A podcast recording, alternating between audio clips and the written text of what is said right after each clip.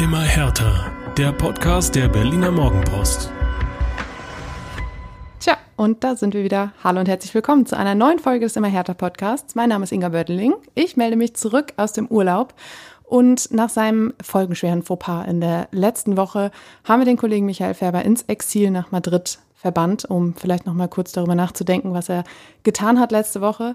Einer kriegt eine zweite Chance, das ist Sebastian Stier, der mir gegenübersteht. Hallo Toro. Hallo, guten Morgen. Inga, du musst mir jetzt erstmal erzählen, was gestern los war im Olympiastadion. Ich war in Braunschweig, äh, vor verschlossenen Türen stand ich, hab dann den Platzwart getroffen und der hat mir dann gesagt, das Spiel findet in Berlin statt. Ärgerlich. Rein ins Auto, Ferbi. Dankeschön. Ich hoffe, du warst der Einzige, der da stand und ihr da draußen seid alle schön ins Olympiastadion gepilgert. Denn dann gab es wirklich einiges zu sehen. Es wäre ärgerlich gewesen, nicht da gewesen zu sein. Richtig. 3 zu 0 gegen Eintracht Braunschweig. Was für ein Start in die Woche. Oder? Ich fand auch. Ja, ähm, wer es vielleicht nicht mitbekommen hat, äh, die Kollegen haben letzte Woche darüber gesprochen, dass das Spiel auswärts in Braunschweig stattfindet. Es hat natürlich in Berlin stattgefunden. Und ähm, genau, 3 zu 0. Tor Riese Tabakovic, das wird unser Thema heute, genau wie zwei weitere Gewinner und ein Fragezeichen. Dazu haben wir eine pickepackevolle Rubrik und sonst so mit auch diversen juristischen Nebenbaustellen. Und wir blicken auf das Auswärtsspiel bei Holstein Kiel. Für jeden was dabei, oder? Lass uns starten, Inga. Wir starten. Und zwar mit äh, Tabakovic in der 38. Minute, Tabakovic in der zweiten Minute der Nachspielzeit der ersten Hälfte und Tabakovic in der 71. Minute. so viel Tabakovic in einem Spiel. Es war wirklich, äh, wir könnten eigentlich die Folge nochmal so benennen wie die nach dem Fürth-Spiel, da hieß es mit Fluppe brennt die Hütte. Top. Ich glaube, mit Fluppe brennt die Hütte 2.0. Äh, nach zwei Doppelpacks ist es jetzt sein erster Dreierpack und er war selig nach dem Spiel. Kein Wunder. Also welcher Stürmer ist das nicht, wenn man drei Tore schießt und ähm, 3 zu 0 gewinnt, also hundertprozentiger Matchwinner. Ich glaube, mehr, mehr Stürmerseele kann man nicht streicheln dann. Er stand mit dem Ball unterm Arm geklemmt in der, äh, in der Mixzone und hat ein bisschen erzählt. Und äh, Toni Leistner stand zwei Meter neben ihm und sagte, den Ball, den werde ich ihm gleich erst nochmal abluchsen, damit er nicht abhebt. War natürlich nur ein Scherz, aber ähm, es hat so ein bisschen gezeigt, wie entspannt und beruhigt sie jetzt auch alle waren, dass es mal wieder geklappt hat. Vor allem nach dem 4 zu 6 gegen Magdeburg mit den sechs Gegentoren, dass da auch mal die Null stand. Das war auch jemandem zu verdanken, der relativ überraschend im Tor stand. Darüber sprechen wir gleich noch. Aber ähm, diese drei Tore, die waren halt auch einfach schön rausgespielt. Eigentlich müsste man sagen, waren es ja sogar fünf. Ja, okay, lass uns. Das wäre natürlich, das wäre natürlich eine ganz andere Sphäre. Wann hat jemand mal fünf Tore geschossen zuletzt? Ein Hertha-Spieler in einem Spiel. Boah, das ist überhaupt schon mal vorgekommen. Fall für die Statistiker, oder? Also ja. das können wir, das könnt ihr uns ja äh, zuschicken ähm, bis zur nächsten Woche vielleicht, wenn da statistikaffine Freunde draußen sitzen und zuhören ein Hertha-Spieler in einem Pflichtspiel fünf Tore. Gab es das schon mal? Würde mich interessieren. Mich auch. Ohne mal jetzt nachzugoogeln, ich warte einfach bis zur nächsten Woche auf eure Zuschriften, auf eure E-Mails. Ähm, mal sehen, ob es so jemanden gab. So machen wir das. Äh, jetzt war es erstmal so, dass zwei Tore natürlich nicht zählten wegen Abseits. Ähm, das vermeintliche 3 zu 0 in der zweiten Halbzeit, das war in Ordnung. Ähm, da stand Tabakovic, glaube ich, zwei Meter im Abseits. Das war ja, ganz klar für alle ersichtlich. So ersichtlich, dass ich mich gefragt habe, warum der Linienrichter nicht früher seine Fahne gehoben hat. Dann hätte man sich viele Meter sparen können. Ja, absolutes Ärgernis. Also das ist wirklich so eine Sache, die ärgert mich massiv, auch beim Fußballschauen. Das ist ja jetzt nicht nur bei dem Hertha-Spiel, sondern es ist oft, dass das vorkommt. Ne? Man sieht es ganz klar. Dann wird weiterlaufen lassen und dann kommt ganz überraschend die Fahne, wie du sagst, da, da kann man sich Meter sparen, da kann man sich äh, auch ein Stück weit Aufregung sparen. Also viele Entscheidungen heute sind ja im Millimeterbereich und dann hat es ja auch einen gewissen Sinn, dass man das äh, laufen lässt. Wenn dann im Zweifelsfall rauskommen sollte, ah, war ja dann doch kein Abseits, klar, wäre es ärgerlich, wenn man den Ball nicht ins Tor gewuchtet hätte. In solchen Fällen, da kann man auch ganz schnell die Fahne heben und dann, äh, ja, muss man dann am, im Endeffekt dann vielleicht auch nicht zwölf Minuten Nachspielzeit geben, sondern dann reichen nur acht. Das ist ja auch so eine schöne Neuerung jetzt in dieser Saison. Also für mich ein bisschen, ja, nicht nur gewöhnungsbedürftig, ist abgewöhnungsbedürftig. Bin ich bei dir. Ähm, beim ersten Tor, das war das vermeintliche 1 zu 0, war es allerdings nicht so ersichtlich. Wir haben uns das nachher auch tatsächlich von Tabakovic selbst erklären lassen, weil viele auch auf der Pressetribüne haben sich ratlos angeguckt und auch die Wiederholung, wir haben ja Fernseher auf der Pressetribüne, um auch nochmal so eine Wiederholung zu schauen, hat es nicht so richtig ersichtlich gemacht, warum da jetzt der VAR ja nachher noch auf Abseits entschieden hat. Und Tabakovic sagte, es war irgendwie in der Situation davor noch mit Rese, der erste Pass auf Rese, da soll Rese schon im Abseits gestanden haben. Ich habe es mir noch ein paar Mal angeguckt und dachte, pff, okay. Eine Szene, die absolut typisch ist oder Wasser auf die Mühlen aller derjenigen, die ähm, sich nicht mit dem Videobeweis anfreuen konnten und nicht mit dem späten An, ähm, Eingreifen oft, weil das sind so Sachen, also das geht dann schon teilweise in die Haarspalterei, ne, wenn man dann so viel Szenen im Vorfeld aufdröselt und hätte, wenn, erinnert mich ein bisschen an die WM in Katar, da war ich vor Ort und da gab es ja auch ganz viele Szenen, die so in diesem Bereich abliefen, ähm, wenn man sich eigentlich relativ sicher war, dass das Tor dann zurückgenommen wird, dann wurde es gegeben und umgedreht war es genauso. Das war dann irgendwann an einem Punkt, dass es schwer ersichtlich oder schwer nachvollziehbar war. Und ja, gestern, das war dann, war dann in einem ähnlichen Bereich. Also ich war auch sehr lange ähm, so, dass ich das nicht erklären konnte. Also mein, mein Sohn wollte von mir wissen, warum das Tor nicht zählt und ich konnte es ihm tatsächlich nicht sagen wir waren auch wirklich diese Nachvollziehbarkeit, die du gerade ansprichst, die finde ich auch einfach problematisch, wenn sie eben nicht da ist. Und die war nicht da. Oben auf dem Bildschirm stand halt äh, Kontrolle wegen Abseits, ja, Abseits. Und wir waren so, ja, und wo? Also schwierig. Naja, Tabakovic hat sich davon nicht aufhalten lassen. Er hat ein paar Minuten später dann trotzdem das 1 zu 0 gemacht, war auch wieder eine Flanke von Rese und ähm, es war ein Kopfball. Absolutes Stürmertor. Ja, Kopfball. Parade Genau. abstauben im Fallen aus 50 Zentimetern Ja, ungefähr. Vielleicht war es auch ein Meter. Also mehr Mittelstürmertor geht eigentlich gar nicht. Wenn man jemandem erklären will, wie so ein typisches Mittelstürmertor auszusehen hat, dann genau so. Ähm, kann man sagen, ja, er wollte das Tor unbedingt. Na klar, der Ball fällt ihm dann auch günstig vor die Füße, aber das sind Aktionen, die, die muss man auch wollen. Da muss man auch drauf gefasst sein. So ein richtiger Mittelstürmer, der ahnt das, riecht das, hat man gesagt, doch früher bestimmt ein Stück weit. Ähm, der war da, der war präsent in der Aktion und ja, dann beim zweiten Tor verwandelt er dann einen Elfmeter, was dann auch fürs Selbstvertrauen spricht. Natürlich, du hast eine gewisse Trefferanzahl, dann nimmst du dir auch den Ball und du weißt, du hast den Ball jetzt schon ein, zweimal vorher ins Netz gebracht, einmal zählt's, einmal nicht. Naja, dann machst du es jetzt eben nochmal vom Punkt ganz sicher. Beim dritten wird dann so ein bisschen kombiniert sogar. Sehr schöne Äh, Vorarbeit von Bilal Hussein. Sch- ähm, den schließt er dann auch richtig mit Wucht ab, äh, mit, mit vo voller Überzeugung. Und klar, sieben Tore jetzt. Ja, Nicht, nichts falsch erzählen, damit äh, führt er die Torschützenliste an. Hat einen Lauf, definitiv, aber vor allen Dingen hat er auch äh, die Fähigkeiten. Also man sieht jetzt irgendwo, das ist nicht so ein, das ist jetzt nicht so ein Lauf, wo man sagt, naja, okay, mal gucken, wann es abklingt. Klar, irgendwann wird es auch mal ein Stück weit weniger werden, das ist, äh, liegt in der Natur der Sache. Aber der hat jetzt wirklich in diesem frühen Stadion der äh, Saison einfach gezeigt, dass der wirklich eben Tore schießen kann nach Mittelstürmerart. Das ist ein Vollblutstürmer, den Hertha da eingekauft hat. Und da muss man jetzt auch wieder lange in der Vergangenheit äh, kramen. Wann hatte Hertha den zuletzt? ich habe äh, einfach nur mal grob die letzten Jahre überschlagen und ich glaube, da hatten her das nominelle Stürmer zusammen so viele Tore wie Tabakovic jetzt. Also das äh, heißt auch schon einiges. Ja, ja, ja, absolut. Also klar, werden in Erinnerung wach an Michael Preetz, ne, Herthas letzten Torschützenkönig. 98, 99. Genau, schon ein bisschen her. Äh, Damals war übrigens die Nationalmannschaft in einer ähnlichen Situation wie jetzt. Aber das ist ein ganz, Oh, du meinst, da Ja, ja. es Parallelen geben diese ja, ja, Saison. aber, aber das ist ein ganz anderes Thema. Michael Preetz sollte die Krise damals helfen zu beheben. Das kann Haris Tabakovic nicht. Wobei der ja auch jetzt gerade auf Nationensuche ist, so wie ich es mitbekommen habe. Beziehungsweise Suche ist ja übertrieben. Aber der hat für die Schweizer äh, Nationalmannschaft im U-Bereich gespielt. Jetzt äh, trägt er sich mangels Anfrage vom Verband äh, mit dem Gedanken, vielleicht fürs Land seiner Eltern aufzulaufen. Äh, Bosnien, Herzegowina. Genau, ja. Ähm, dementsprechend, ja, steht er da auch noch vor einer schwierigeren Entscheidungsfindung. Denke ich mal, so eine Sache ist ja immer nicht so ganz einfach ähm, zu entscheiden. Sollte das passieren, würde Smaj Previak wahrscheinlich auch ziemlich, Begrüßen. ja, wer weiß. Weil auch Smaj Previak spielt ja für Bosnien, hat jetzt Genau. beim, im Verein das Nachsehen. Wenn Tabakovic jetzt auch noch in seine Nationalmannschaft stößt, dann hat er da vielleicht auch noch das Nachsehen. Wir werden das verfolgen.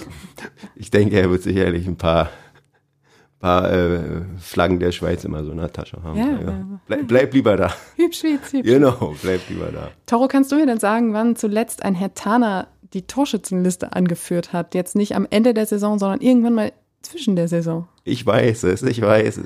Aber er, ich bin ehrlich hier. Ich will, mich nicht schlauer machen, ähm, als ich bin. Ich weiß nur, weil ich auf deinen Spickzettel geschaut habe vorhin. Okay. Es war André Duda äh, vor fünf, vier, fünf Jahren, ich glaube so. Na, 2018, 19. Ja, genau. Aber an die Zeit kann ich mich gut erinnern. Damals Hertha sehr intensiv begleitet, hier noch als Reporter für die Morgenpost. Ähm, das war, das war dann so eine Zeit, wo man, wo man dachte, ja, okay, der hat jetzt einen guten Lauf, aber er war ja jetzt nicht so der Torschütze vom Dienst. Er war jetzt nicht äh, als, als Stürmer per se eingesetzt, sondern eher im, im Offensivbereich dahinter und hat dann aber wirklich einen guten Lauf gehabt.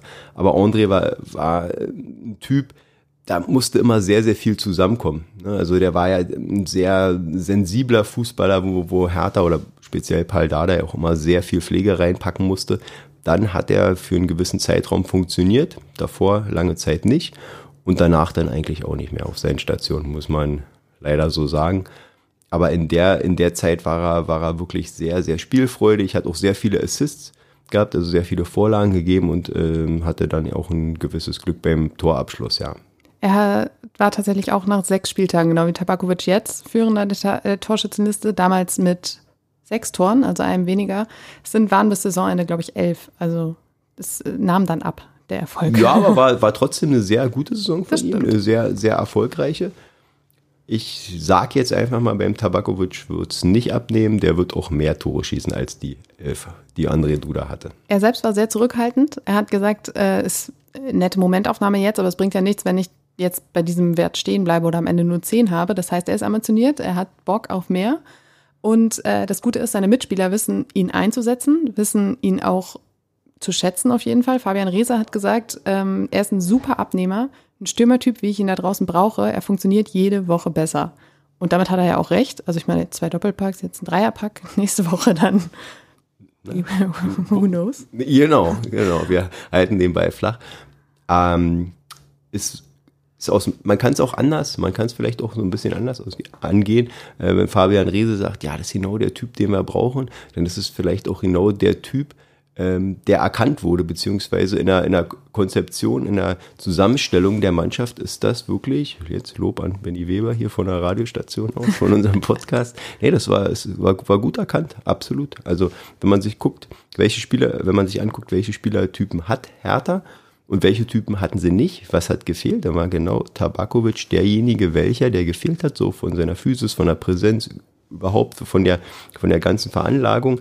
Denn diese flinkeren Dribbler, schnellen Spieler, die, die, die hat halt Hertha mit, mit, mit einem Brese, mit einem Palko Dada, auch Martin Winkler, der gestern einen guten Tag hatte, der ja, jetzt schon einige gute Tage hatte, gemessen an seinem Alter, ne, finde ich, das soll, muss, muss man auch immer mit einbeziehen. Erfahrung im Profibereich war ja vorher nicht so gegeben. Jetzt, äh, der, der nutzt die Bühne komplett, die Hertha ihm da bietet und die er geboten bekommt. Und ähm, ja, da ist einfach wirklich, wenn man solche Spieler im Kader hat, die so viel dann auch eins gegen eins Situation auflösen können, die viel Tempo haben, aber die vielleicht selbst nicht so den übermäßigen Torabschluss mitbringen, dann äh, muss man ihre Stärken nutzen, indem man ihnen jemand zur Seite stellt wie ein Tabakovic, der all diese Dinge nicht hat und auch nicht braucht, denn er ist ein Mittelstürmer.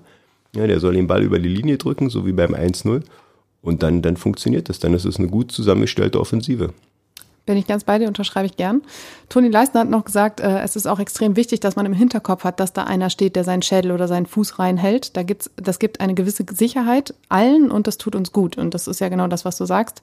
Wenn du eben weißt, da ist einer, der macht einfach nur seinen Job und das besonders gut. Also einfach nur nicht im Sinne von, er macht nichts darüber hinaus, sondern er erfüllt wirklich die Anforderungen, die man an ihn stellt. Ja, das total. Also total. Es gibt ja als Mannschaft komplett Sicherheit, weil es ist wirklich sehr schwierig, gerade wenn man jetzt so wie aus so einer Saison kommt, wie harte Abstiegssaison. Und du weißt als Spieler in den anderen Mannschaftsteilen, es ruckelt in der Offensive und es ist unheimlich schwer, selbst ein Tor zu erzielen. Dann gehst du schon relativ gehemmt in die Spiele, beziehungsweise auch verhältst dich dementsprechend auf dem Platz, weil du hast ja im Hinterkopf, du weißt, du musst lange die Null halten. Jedes Gegentor ist im Grunde schon eigentlich die Niederlage. Wenn du dich so abmühen musst, mhm. äh, du musst immer hoffen, gehst du vielleicht irgendwie 1-0 in Führung, Spielglück, läuft das alles so in deine Richtung. Wenn du dann 1-0 zurückliegst, weißt du instinktiv im Grunde schon, also mehr als ein Punkt ist heute eh nicht möglich, weil zwei Tore ist ausgedacht, schießen wir sowieso nicht. Und wenn du dann jetzt aber so jemanden hast, der dann noch so einen Lauf hat und der mit so einer äh, Garantie dann dir auch Tore gibt, dann kommst du eben auch leichter mal mit so, mit so einem Rückstand klar, wie jetzt, äh, ähm, wo du dann weißt, okay, du kannst, kannst äh, Spiele aufholen, du kannst Spiele drehen, da ist alles möglich. War gestern nicht nötig, wird aber in Zukunft sicher nötig sein. Und dann gibt dir so jemand einfach ein richtig, richtig gutes Gefühl und kitzelt dann auch noch bei den Mitspielern ein paar Prozentpunkte mehr raus. Ich bin mir sicher, an Tabakovic werden wir diese Saison noch äh, viel Spaß haben. Ähm, es gab zwei Änderungen in der Startelf ähm, im Vergleich zum 4 zu 6 gegen Magdeburg. Und zwar stand im Tor ein gewisser Robert Quasigroch. Ja, Gruß an Ferbi, der jetzt wahrscheinlich in Madrid über die Gran Via schlendert. Der hat ja den Namen ähm, im letzten Podcast publik gemacht. War dann in dem Moment damals, wir haben über die Torhütersituation bei Hertha gesprochen und ja, Robert Quasigroch war für, auch für uns alle erstmalig gehört. Äh, muss ich, muss ich zugeben beziehungsweise erstmalig im, im Profibereich gehört und wir waren uns sicher, ja, okay, noch ein junger Torhüter hinter dem Tjag Ernst. Sicherlich schwierig, aber gut, äh, der wird eh nicht spielen. Richtig. also äh, schöne Lernzeit. Ähm, ja, und so schnell ging es dann. Sechs Tage schnell später ging's. stand er im Tor und gibt sein Profidebüt im Olympiastadion vor deutlich mehr Menschen als, als er sonst spielt. Als er sonst spielt, genau. Er war nämlich eigentlich am Samstag für die U23 eingeplant, die 1 zu 1 gegen Kartas Jena gespielt hat.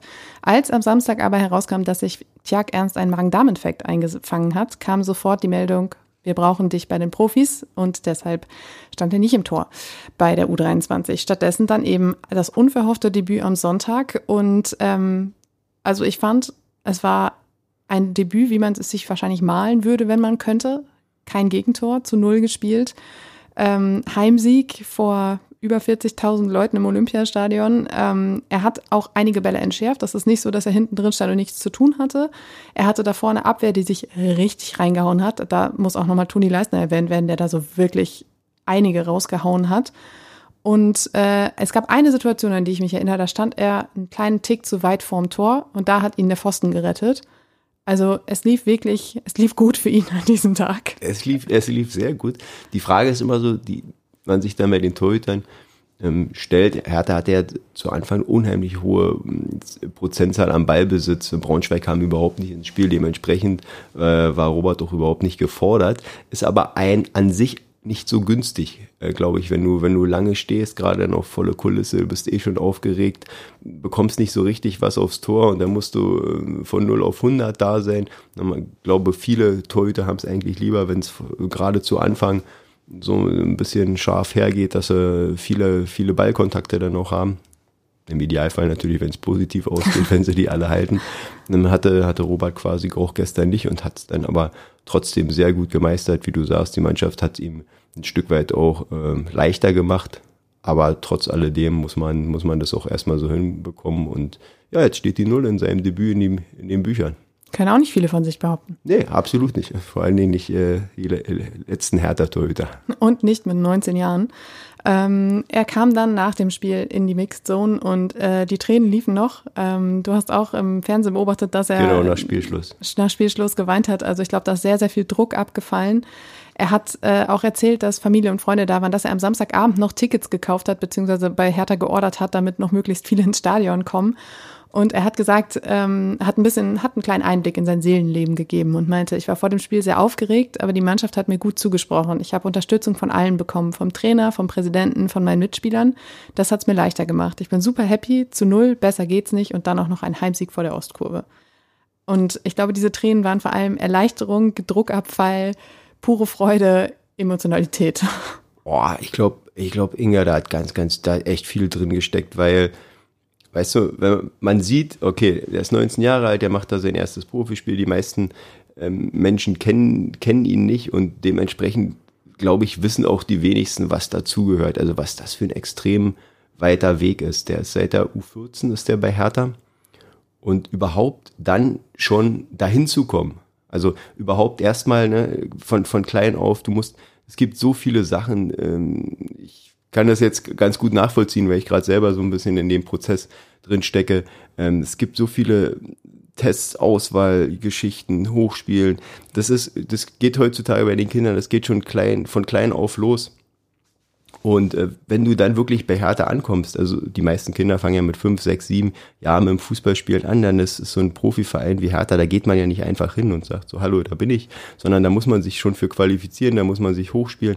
Dann kommst du da irgendwann hin, ähm, hast dann gleich auch von 0 auf 100 im Grunde eine ganz andere Drucksituation als in deinem einem Verein, wo du angefangen hast, weil da ist dann Leistungsfußball, da, da geht's dann auch schon in jungen Jahren mit, mit dem Ellbogen, äh, ne, gerade auch dann im Tor, da sind ja nur eine begrenzte Anzahl an Plätzen. Also du musst unheimlich viel investieren, sowohl von Elternseite, von Familienseite, als auch dann eben von, von, von Kinderseite, viele Sachen, auf die man verzichtet. Ähm, klar, als Kind macht es einfach Spaß, es ist cool, Fußball zu spielen, gerade dann auch noch in so, in so einem Bereich. Aber je höher du dann kommst, nachher U15, 16, spätestens ab U17 ist dann mit der, mit der Junioren-Bundesliga ist dann, dann auch ein gewisser Leistungsdruck. Du bist voll drinne und alle um dich herum haben dieses große Ziel. Aber im Grunde, auch wenn man es nicht wahrhaben will, also weiß man vielleicht schon auch ein Stück weit von der Mannschaft, in der ich mich jetzt bewege, vielleicht einer, vielleicht zwei packen es am Ende, wo dann auch dieser ganze große Aufwand belohnt wird. Ähm, alle anderen werden dann höchstwahrscheinlich vierte, fünfte Liga spielen, vielleicht den Weg dann so in, die, in den zivilen Beruf äh, suchen. Also das ist unheimlich schwer da anzukommen.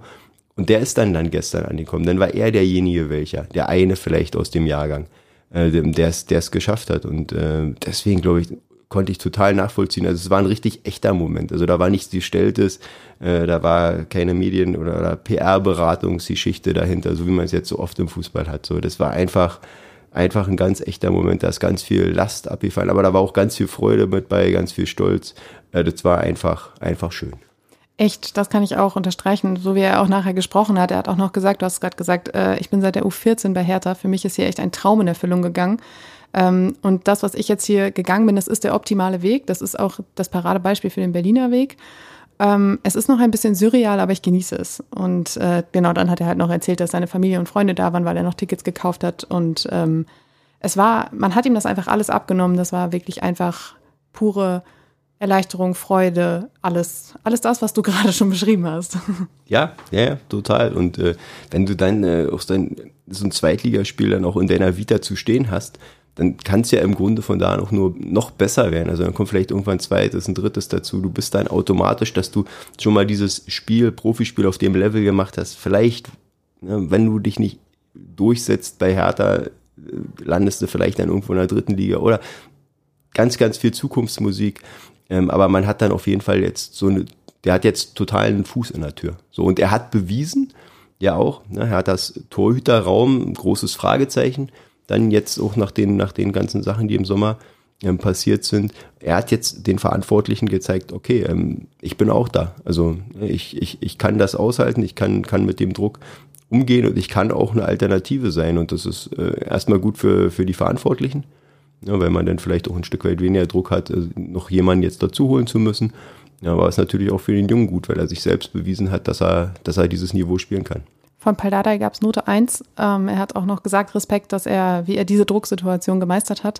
Hat dann auch nochmal ein Lob an Andreas Menger, den Torwarttrainer, ausgesprochen und äh, gesagt, wie er die beiden Jungs vorbereitet hat auf, äh, also Tjag Ernst war ja auch mit seinen 20 Jahren ziemlich jung jetzt, ähm, wie er sie auf diese, diese neue Situation als Nummer 1 beziehungsweise als Torhüter bei den Profis eingestellt hat, sei auch ähm, wirklich gute Arbeit gewesen. Und ähm, er war zufrieden, konnte nicht meckern. Ja, also würde mich interessieren, wie der, wie der Robert quasi auch vor dem Spiel geschlafen hat. Also so eine Situation, ne, wenn du hörst Samstag, okay, Sonntag bist du bei den Profis. Ähm, da ist natürlich ein riesiger Unterschied, wenn du als Trainer oder als Torwart oder als Spieler weißt, ja, okay, ich bin im Kader, vermutlich äh, habe ich 90 Minuten mit dem besten Blick im Stadion aufs Spielfeld. Ähm, oder du weißt, ich bin im Kader, weil ich spiele da von Anfang an. Und da wird äh, ein großer Fokus auf mir liegen und auch ich werde eine große Verantwortung haben, ja, was den Ausgang dieses Spiels angeht. Ich kann dir sagen, wie er geschlafen hat. Gar nicht. Doch, gut. Gut, ja? ja, wir haben ihn auch danach gefragt und er hat gesagt, eigentlich hat er gut geschlafen. Ähm, morgens, als er wach wurde, hat er schon gemerkt, so im Bauch, so, uh, da ist jetzt schon Aufregung dabei und aber es wäre jetzt nicht so gewesen, dass er, dass er eine schlaflose Nacht gehabt hätte. Also das, äh, da hat er offensichtlich keine Probleme mit. Also ich weiß äh, aus, aus Büchern und Biografien, dass Karl-Heinz Rummenigge angeblich vor seinem ersten Profispiel ähm, einen Schluck Weinbrand bekommen hat in der Kabine von seinen Mitspielern, weil der so unerträglich nervös war, dass sie ihn da mit Spirituosen ein bisschen ruhiger gestellt haben. Müssen wir Paul Dada vielleicht nochmal fragen, ob er aber, da ähnliche Tricks angewendet hat. Aber ich denke, das ist eine andere Zeit gewesen. Durchaus. Ähm, es gab noch einen Debütanten am Samstag, äh, am Sonntag und das war Andreas Buchalakis, der nämlich äh, zum ersten Mal in der Startelf stand. Ähm, John Joe Kenny saß dafür auf der Bank. Das hat dazu geführt, dass äh, Jeremy Duziak und äh, Michael Kabownik die beiden Außenverteidiger gegeben haben und Buchalakis zusammen mit Martin Dada die Doppelsechs. Und ähm, ja, also für mich war es äh, ein erhellendes Ereignis, ihn spielen zu sehen. Denn er war genau das, was irgendwie im Mittelfeld gefehlt hat. Er hat da unglaublich viel Ruhe ausgestrahlt, Erfahrung, er hatte Präsenz, er hat schlaue Ballgewinne, Ballabsicherungen gehabt. Also das war einfach eine richtig gute Ergänzung zu Martin Dada, der in den ersten Wochen der Saison manchmal ein bisschen unruhig war, was diese Position anging. Und ähm, zusammen haben die beiden wirklich gut harmoniert. Hört sich's besser an, wenn ich sage, ich hätte nichts anderes erwartet? Nö, ist okay. Nee, ist so. Also muss ich, muss ich sagen, habe ich nicht anders erwartet, weil genau dafür wurde er ja auch geholt. Und wenn man sich sein äh, Profil anschaut und seinen Karriereweg, dann ist das in keiner Form eine Überraschung. Der ist 30 Jahre, das ist für die Position als Sechser viel mehr Erfahrung kannst du gar nicht haben. Der hat ähm, Großteil seiner Karriere damit verbracht, äh, Champions League zu spielen, um die griechische Meisterschaft zu spielen. Also der, der war ständig Druck ausgesetzt. Ne? Bei Olympiakis Piraeus, da spielst du immer um, da gibt's immer Ziele. Das ist der FC Bayern Griechenlands. Und äh, wenn du dann nach in, ins Ausland gehst, auch wenn es die zweite, also in die zweite Liga, dann auch wenn es Deutschland ist, also eine vermeintlich größere Fußballnation, dann äh, ist es trotzdem irgendwo so, dass man das mit, mit Routine einfach so erledigt, wie, wie der Andreas äh, Buchalakis das gestern gemacht hat. Und schön, dass du es ansprichst zu Martin und Dardai. Der ist nicht unbedingt familiär mit der äh, Position so sehr vertraut. Das ist, äh, Paul Dardai stellt ihn dahin, weil er der Meinung ist, der ist eine gute Spieleröffnung, der hat ein gutes Zweikampfverhalten, also der bringt diverse Eigenschaften mit, die man auf der Position braucht. Ich persönlich sehe ihn lieber als Innenverteidiger, finde ich ihn stärker. Ich finde ihn ja, auf, auf A6, er kann das spielen, aber es ist keine Ideallösung und es ist auch einfach eine Position, wo man sehr viel Erfahrung braucht, weil da geht es dann auch ne, nicht nur um Abstände, sondern wie du sagst, äh, du brauchst viel Timing, äh, Balleroberung, äh, Lücken erkennen, schließen all sowas. Und wenn du da jemanden an deiner Seite hast, der so erfahren ist und der dir manchmal, sei es nur mit Handzeichen, einfach navigiert, zeigt, pass auf, zwei Schritte vor, linke Schulter, rechts. Was ja sehr, sehr viel vorgekommen ist gegen Braunschweig jetzt. Genau, also eine Geschichten und äh, du siehst dann als junger Spieler, du drehst dich zu dem um und siehst, der steht da wie der Fels in der Brandung, der macht sein Ding, ja, dann willst du natürlich nie abfallen. So, das ist dann auch nochmal Motivation und Hilfe zugleich. Also ähm, super Pärchen, was sie da gestern abgegeben haben. Aber da wird es dann, glaube ich, in Zukunft auch, äh, egal wer denn da spielt, ob jetzt Marton ist oder ob es dann ein anderer Spieler ist, Buchalakis wird gesetzt sein und der wird dann, glaube ich, auch immer die Takt und Ton da im Herthas Mittelfeld vorgehen. Du sagst gerade, das hatte ich nicht gewundert, ähm, weil er auf dem Papier einfach so viel mitgebracht hat, dass es fast nicht schief gehen konnte. Allerdings gab es von dieser Marke Spieler schon häufig in den letzten Monaten, Jahren bei Hertha. Ich meine, Stefan Jovetic hatte auf dem Papier auch unfassbar viel Erfahrung und viel gesehen haben wir von ihm nicht durch seine lange Verletzungs- Geschichten immer wieder, aber dass er jetzt trotzdem so, so ja, einschlägt, ist ja dann schon ein guter, guter Punkt. Ja, ich glaube, ein großer Unterschied ist dieses Mal bei früheren Verpflichtungen, gut, dass du dann den äh, Jovetic ansprichst, da war ja immer ein Haken mit dran. Also mhm. da war ja immer ein großes Aber. So bei Stevan Jovetic war bekannt, der hätte vermutlich eine Welt, naja, mindestens eine international große Karriere gemacht, wenn er nicht ständig verletzt gewesen wäre. So, und da war der Haken, oder Hertha hat ihn ja im Grunde nur deswegen bekommen. So, ja. Ein fitter ja. Stevan Jovetic wäre nicht zu Hertha BSC gegangen. Ähm, der hätte in anderen Regionen gespielt. Und so war es bei anderen Spielern ähm, zuletzt auch immer. Die waren nicht unbedingt härter Niveau in dem Sinne, ähm, sondern da war immer irgendwie so ein Haken, äh, sei es denn jetzt zuletzt ähm, Boateng, der zurückgekommen ist, ne, wo er schon, der eigentlich schon vom körperlichen Verschleiß äh, total gezeichnet war. Dann ähm, bei diversen Spielern waren immer, war immer ein Aber mit dran und dieses Aber hat nie, also hat nie funktioniert, hat sich dann immer in die negative Richtung herausgestellt, dass all die Befürchtungen, die man hatte oder diese Eventualitäten, die in diesen Transfers mitschwangen, die waren dann auf einmal ganz schnell Realität. So, und dann haben wir, okay, oh, Flop. So. Ja. beim Andreas Buchalakis äh, gab es zumindest jetzt wissentlich, für die Öffentlichkeit wissentlich und dementsprechend auch für mich wissentlich, gab es da keine großen Haken. Der, der war fit, der ähm, hat gespielt, ähm, der war relativ verletzungsfrei äh, oder ist verletzungsfrei durch seine Karriere gekommen und hat jetzt anscheinend einfach nochmal Lust auf was Neues, auf Ausland. Äh, mit 30 Jahren bieten sich da nicht mehr so viele äh, Möglichkeiten. Der hat das anscheinend gern mitgenommen. Und dementsprechend, ja, sind jetzt alle Voraussetzungen gegeben, dass der hier eine gute Saison spielen kann. Toni Leisner hat zum Beispiel das gesagt, was du vorhin gesagt hast. Der hat ähm, mehr Champions League-Erfahrung als die gesamte zweite Liga zusammen. Ähm, Fabian Reese hat gesagt, er gibt uns die nötige Ruhe, spielt clevere Bälle. Tabakovic hat gesagt, er war heute überragend. Man kann einfach echt sehen, was er kann und dass er da schon zeigen kann, tut uns einfach gut. Das heißt, äh, auch Paul Dardai hat gesagt, bin top zufrieden, so weitermachen. Also das, äh, ja, auch über den werden wir sicherlich noch ein bisschen sprechen. Ich spreche ich spreche wirklich gerne so über so Kaderzusammensetzungssachen, finde ich immer total spannend, weil man da auch äh, immer sehen kann, so welche Gedanken haben sich die Verantwortlichen vorher gemacht, wie konzipieren die so eine Mannschaft. Ähm, jetzt im Idealfall sieht man es gerade in der Bundesliga, Leverkusen ist eine perfekt, perfekt konzipierte äh, Mannschaft. Da gehört natürlich auch immer ein Stück weit Glück mit rein. Die Zugänge müssen einschlagen, die müssen verletzungsfrei bleiben, die müssen, wenn die aus, aus dem Ausland kommen, auch sich schnell an den Fußball gewöhnen, an die Kultur gewöhnen. Also da sind ein paar Faktoren, wo es auch einfach ein bisschen Glück benötigt. Aber wenn man jetzt bei Hertha sieht, wir haben über Tabakovic gesprochen, der auch schon so in einem Bereich seiner Karriere ist, wo man sagt, der hat eine gewisse Erfahrung, der, der braucht wahrscheinlich nicht so eine lange Anlaufzeit. Da geht's los. Ähm, es war klar vor der Saison, dass Hertha viel auf Talent setzen muss weil Talent in dem Fall billig ist, aus dem eigenen Haus auch einiges. Und ähm, dementsprechend war klar, man braucht so erfahrene Anker innerhalb der Mannschaft. Im Idealfall funktioniert das über eine Achse. Torwart, Innenverteidiger, zentraler Mittelfeldspieler, Mittelstürmer, einmal quer durch die Mitte gezogen. Dann kannst du an den Seiten mit jungen Spielern ganz viel machen. Ja, Außenverteidiger, offensiv im Mittelfeld. So, die lassen sich dann gut mitziehen. Und wenn man jetzt guckt, abgesehen von der ähm, Torhüterposition, du hast in, in der zentralen Abwehr Toni Leisner, einiges gesehen, in England gespielt, in Deutschland diverse Stationen auch gespielt, die nicht einfach sind, Dresden, Hamburg, wo überall Drucksituationen sind. Ähm, das ist unangefochtene Abwehrchef, dann hast du jetzt den Buchalakis davor mit viel internationaler Expertise ähm, im Zentrum des Angriffs Tabakovic, der auch in so einem Erfahrungsalter ist. Und dann funktioniert das, dann wird das ein homogenes Gebilde. So, die ziehen die Jüngeren mit, die gestern, wie gesagt, Martin Winkler, für mich da total rausgestochen. Und dann, dann funktioniert das. Und das war in den vergangenen Jahren, da hat einfach mir auch komplett so dieser, dieser Wille gefehlt, ähm, mal über eine Mannschaft nachzudenken im Sommer.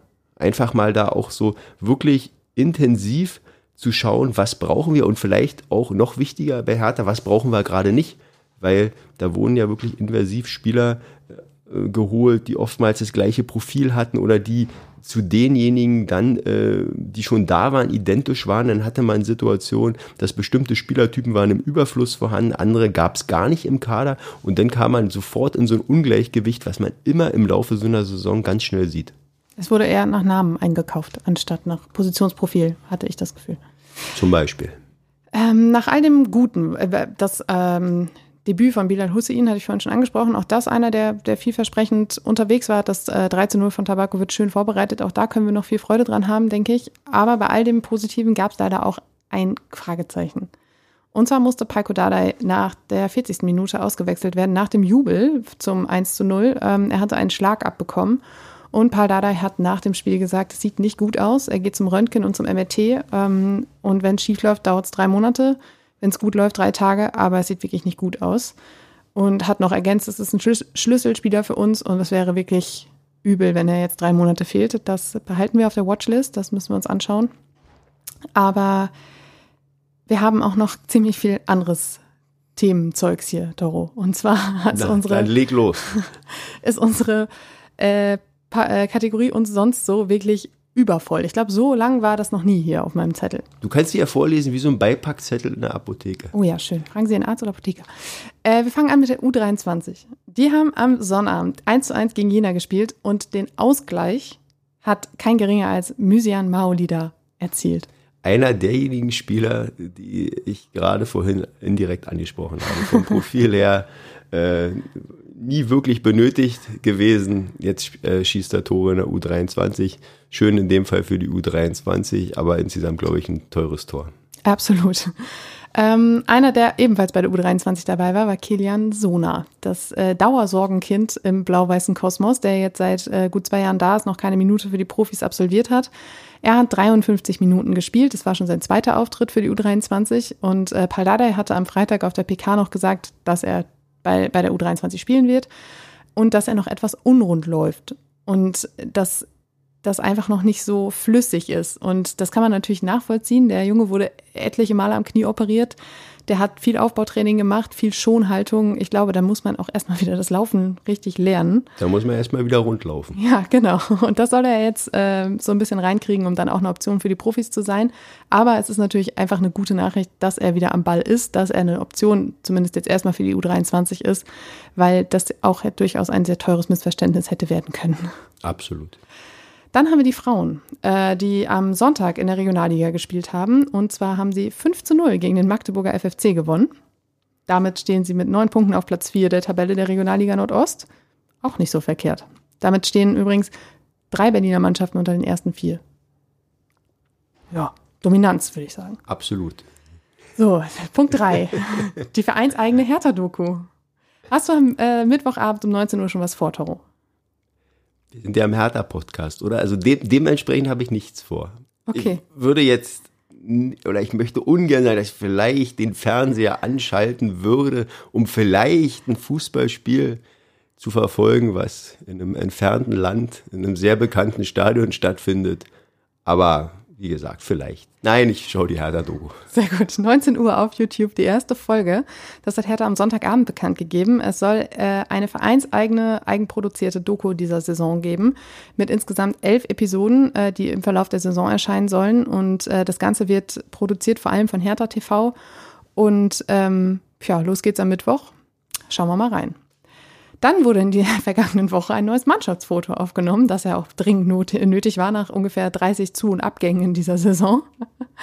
ähm, aus sechs Keepern, die auf dem ersten Mannschaftsfoto waren, sind vier geworden. Jetzt sitzen, saßen dort Tim Goller, Robert Quasigroch, Tjag Ernst und Philipp Sprint könnte natürlich, Mutmaßungen waren sofort schon da, ein Platzhalter gewesen sein für Marius Gersbeck, falls man ihn dann doch rehabilitiert. Das muss, äh, bleibt abzuwarten.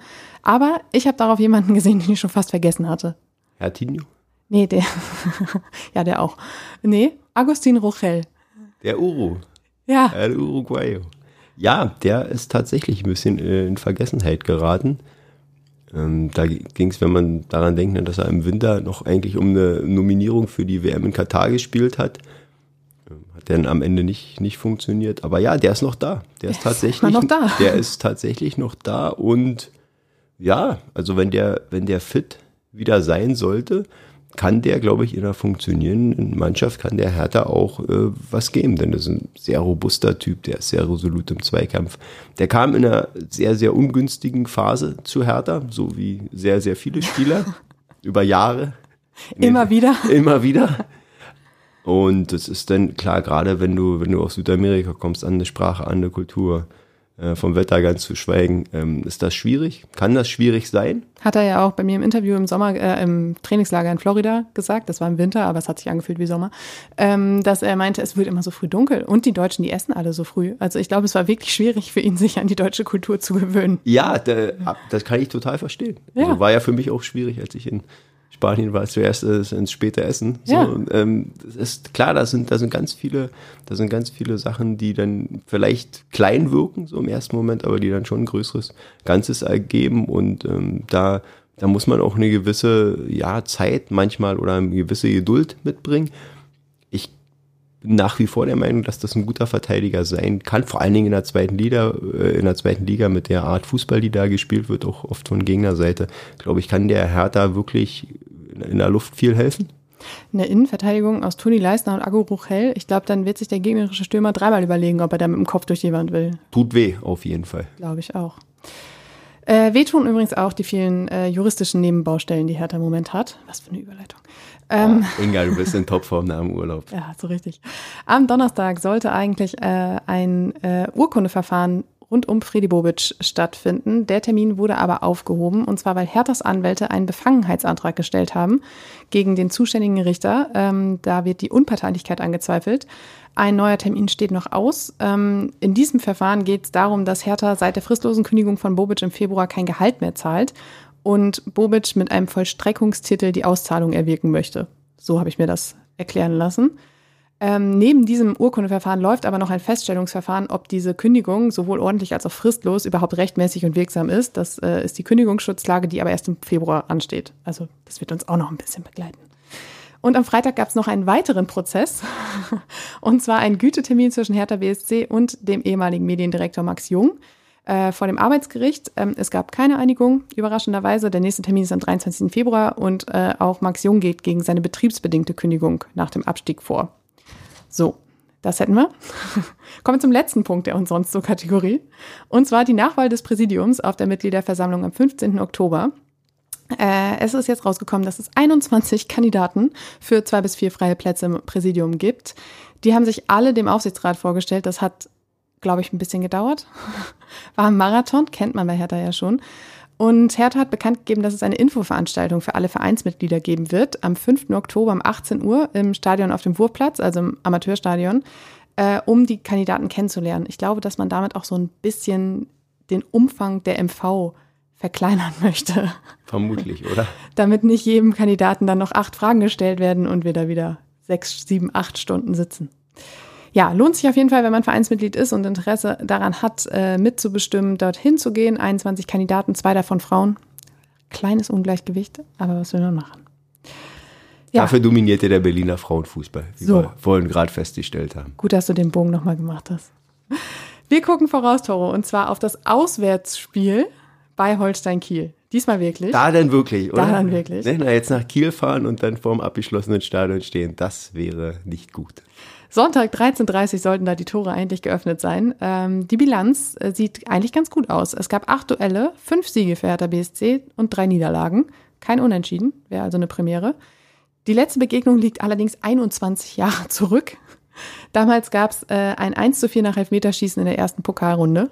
Oh, eine klassische Pokalgeschichte Ja. Hertha. Und für Fabian Reese gibt es ein Wiedersehen mit seinem Ex-Club. Und ähm, ja, Kiel ist eigentlich ganz vielversprechend gestartet mit vier Siegen und einer Niederlage. Und dann setzte es am Sonntag, zeitgleich mit Hertha, ein, ich glaube, 1 zu 5 gegen St. Pauli. Richtig. Damit hatte man nicht so gerechnet. Ich glaube, das Ziel war eigentlich gewesen, die Tabellenführung zu erobern. Das hat nicht funktioniert. Das heißt, dass, da kommt ein angeknackster Gegner auf Hertha zu. Jetzt darfst du uns erklären, wie es ausgeht. Schwierig, weil ich glaube, dieses 1 zu 5 von, von Kiel bei St. Pauli war in dem Moment vielleicht überraschend, aber mit einer anderen Sichtweise vielleicht auch wieder nicht, weil es einfach widerspiegelt, wie unberechenbar diese zweite Liga bisher ist. Ähm, Ich befürchte auch, dass Hertha das noch das ein oder andere Mal erwischen wird. Also Sie werden Spiele gewinnen, wo man nicht unbedingt mitrechnet und sie werden auch Spiele verlieren, wo man nicht äh, zwangsläufig mitrechnet. Es geht einfach hin und her und ähm, so richtig absetzen, glaube ich, wird sich so schnell auch noch keine Mannschaft. Ich denke, das wird auch immer wieder viele Wechsel geben in der Tabelle. Macht ja auch Spaß. Ich steck immer noch die Kicker-Stecktabelle. Echt? Ja, ja. Kindheitserinnerung. Ja, mit meinem Sohn jetzt. Wir stecken, Ach, cool. wir stecken jeden Montag nach dem letzten Drittligaspiel, also auch heute wieder, werden wir die Tabelle stecken. Sehr gut. Äh, Macht großen Spaß und gerade in der zweiten Liga ist da echt viel Bewegung. Das äh, kann man viele Wappen immer umstecken und das wird auch noch demnächst so sein. Äh, Nicht so wie in der Bundesliga, wo dann irgendwann zu einem gewissen, ab einem gewissen Zeitpunkt sind zumindest die ersten vier sind dann fest oder dann gibt es nur noch marginale Wechsel, aber in der zweiten Liga, da glaube ich, das wird ganz, ganz lange ganz ausgeglichen sein und immer wieder mit auch so solchen Ergebnissen wie dann jetzt am Wochenende. Dementsprechend fällt es mir total schwer, da ein Resultat abzugeben. Ich glaube aber, dass es für Hertha ein ganz, ganz, ganz schweres Auswärtsspiel wird. Äh, Wenn man da einen Punkt mitnimmt, dann ist das ein gewonnener Punkt.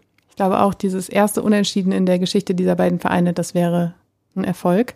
1-1. Äh, 1-1. Wir sagen, jetzt geht 1-1 aus. Gut. Ich leg mich fest. Gut, meinst du, Tabakovic macht nur ein Tor? Das wäre enttäuschend. Ähm, Fabi Rehse und für Kiel Steven Skripski. oh, herrlich. herrlich. Berliner Tor. Super. Ähm, wo du gerade sagst, unberechenbare Liga. Der HSV hat es ja auch nicht möglich machen können gegen Elversberg. Also das ist ja auch wirklich die einzige Mannschaft, die zuverlässig nicht liefert, ist der VfL Osnabrück. Und ich glaube, das ist eine gute Nachricht für alle, die um ihren Verein bangen in dieser Liga, weil eine Mannschaft, ich glaube, eine Mannschaft ist schon weg.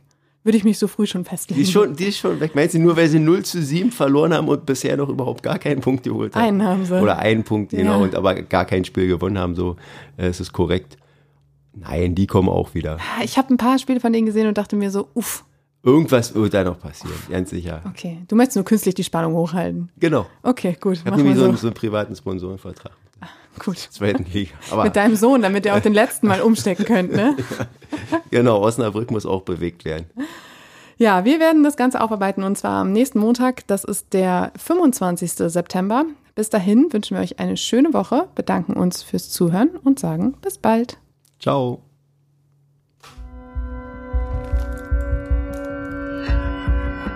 Immer härter. Der Podcast der Berliner Morgenpost.